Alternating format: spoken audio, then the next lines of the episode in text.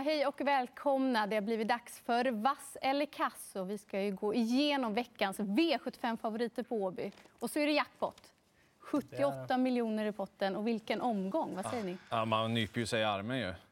Alltså gång på gång. Det är såna fantastiska omgångar. Vi har ju de här eh, Kungapokalen och, och Drottning Silvias och massa andra topphästar.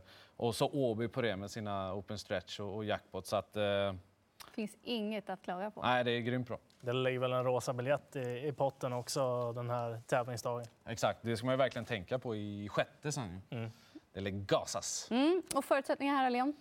Ja, rimlig spelprocent på den gröna knappen och eh, gillar man att fälla favoriter då trycker man på den röda. Den lite mer slitna knappen. Den är ju det och den får ofta hårda slag. Ja. Ja, vi börjar i V75 1 då, och då ska vi bedöma nummer två Fleet Admiral med ett lopp i kroppen. Jag kan göra så. Eh, Det blir eh, grönt, men det är klart att en del av det beror också på om Kihlström kör eller inte. Det vet vi inte än. Men eh, han gick ju barfota där på Visby och då blev han ju generad till galopp. Men han var ju liksom med dem ändå in på upploppet, bara att han var en bra bit u- utanför doseringen. Så det säger lite om kapaciteten på, på den hästen. Och eh, han tävlar fortsatt i ganska låg klass. Ska man gardera här så tycker jag väl att Andrew Ward är den mest eh, spännande. Han avslutade med en låg eh, tolva då sista rundan och gick faktiskt förbi flertalet eh, silverdivisionshästar över upploppet i en snabb avslutning i den senaste starten. Mm. Där Enzo Ann var med också, nummer ett.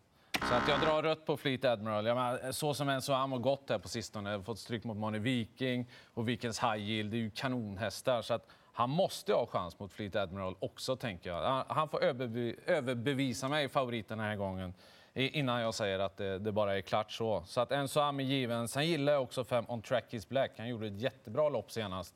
Det var, det var inte någon enkel väg att gå för att vinna.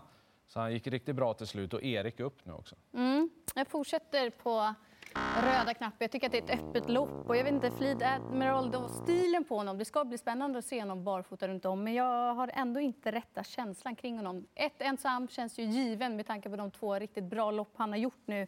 Och just att han har spår ett och valmöjligheterna där.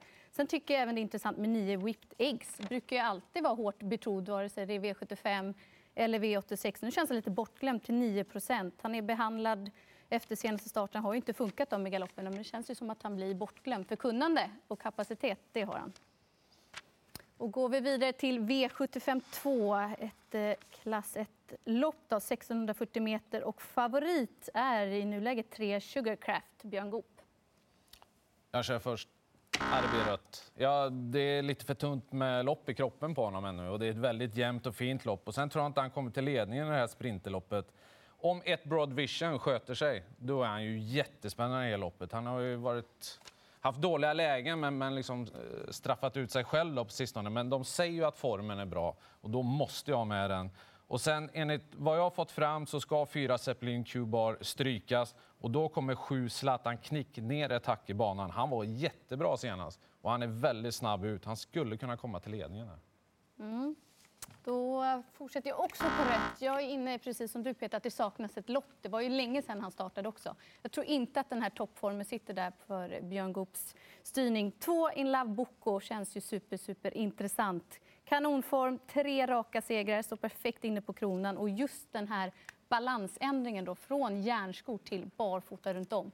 Nej, superspännande. Min första häst i loppet. Eh, Broad Vision eh, tycker jag är väldigt klar första häst, trots att den har galopperat två gånger på rad nu. Eh, den är normalt sett väldigt snabb ut och jag tror att den tar hand om ledningen här helt enkelt. Det låter också från Bo Westergård som att hästen kommer göra ett riktigt bra lopp. In Love Boko, lika gjuten andra häst tycker jag. Mm. Vänder vi blad då till V75 3 och det är finalen i drottning Silvias pokal. Och vi ska bedöma sex Ganga Bay. Eh, det här tycker jag är enkelt. Jag är väldigt inne, jag är på att säga helt säker, det kan man aldrig vara med trav, men jag är väldigt inne på att de vinner det här loppet. Hon, hon har inte haft toppformen hittills i år. Nu när det kommer till finalen så kan man liksom lätta med barfota på med ett annat huvudlag. Det är bara att gasa med henne. Hon visade ju förra året hur otroligt bra hon är. Och jag tror att hon är bäst i kullen och att hon eh, vinner drottningens. Ja, dessutom slipper hon ju möta med match i eh, det här mm. loppet och och eh, dessutom första gången i år då, som man växlar upp med Open Eye och någon form av barfota, mest troligt fram. Då. Eh, jag tror att Gobi Princess tar ledningen och Ganga Bay är först fram och övertar. Mm, instämmer på det scenariot också. Och just det här nu med tre lopp i kroppen, att de får återgå till barfota fram, Open Eye huvudlag. Nej, jag tror att hon vinner och får, vad säger man, drottningkronan eller Ja. ja. säga. Ja.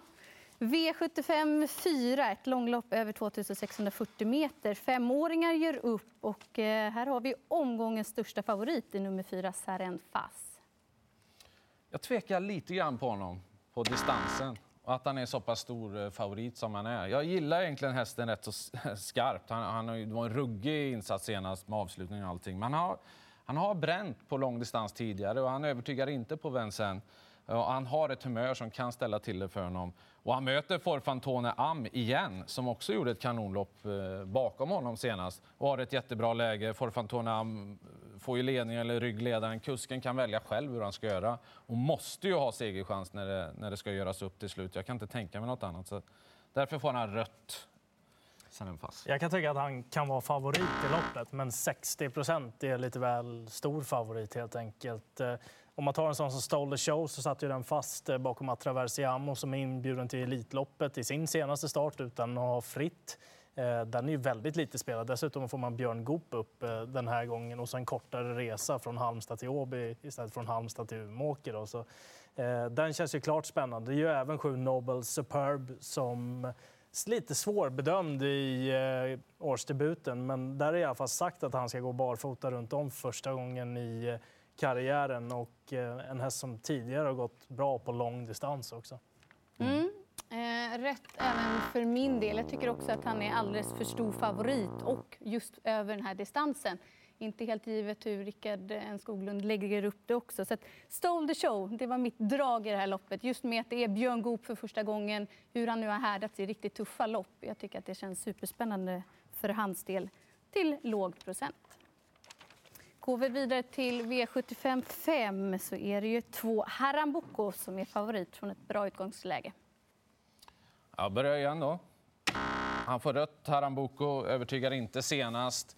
Det är möjligt att han har sin dag, men det är inte den där vrålformen på Staluga just nu som gör att de är sådär, ja, man vet inte hur man ska slå dem. Så att de är lite mer normala just nu. Eh, Fyra Island Life har inte normal form just nu. Han har riktigt bra tryck i steget senast när han vann enkelt och vi minns ju fortfarande hur han gick i det här uttagningsloppet i eh, Paralympiatravet på Jägersro. Så att, eh, jag, jag tror att Fyra Island Life vinner det här. Han är snabb ut och han är i grymt bra form och jag, jag tror han, han tar dem. Mm, det blir rätt på Harambuco för min del också. Det är för att jag är tveksam till hur ut, alltså formkurvan, hur pekar den? För det var ju som sagt inte lika bra tryck igenom senast. Vi hörde att Mark var inne på att det var ett tufft banjobb då, tio dagar innan. Det har inte gått jättelång tid sedan Åby-starten heller över långdistans. Så nej, frågetecken kring favoriten. Fyra Island Life känns superspännande ihop med fem Wild Love som är ursynt bra för dagen. Ja, den spurten senast Ja. Fick man nästan kolla om på. Ja, man trodde inte att de skulle hinna fram. Hände det där verkligen? Vad kör du på? Ja, men det blir rött. Jag hade nog tryckt på vem som helst, tror jag. Ehm, jättestökig silver den här gången. Jag har liksom ingenting riktigt bra att komma med. Det roligaste vore väl om Harambuco tog ledningen, Night Brother först fram och överta. För då blir han svårslagen i spets. Och Top 7, om du ska ranka 1 2 Ah, Island Life, utan tvekan jättetidig. Och Nicky Flax kommer komma högt också. Nio Jet Voice, inte allt för lågt i alla fall. Leon? Ja, Night Brother. Han gick ju bra bakifrån sist eh, och så gick ju en, en 11 tid där och det lät ju på Mark som att det skulle bli full laddning framåt också. Mm. Går vi vidare till eh, Du V75. Jag säger Wild Love och, och eh, Island Life. Ja. De två rankar jag 1 2 Får väl snurra dem. Bra. Ja. Eh, V75 6, gulddivisionen 1640 meter och favorit att bedöma nummer ett, Billy de Montfort, Björn Goop.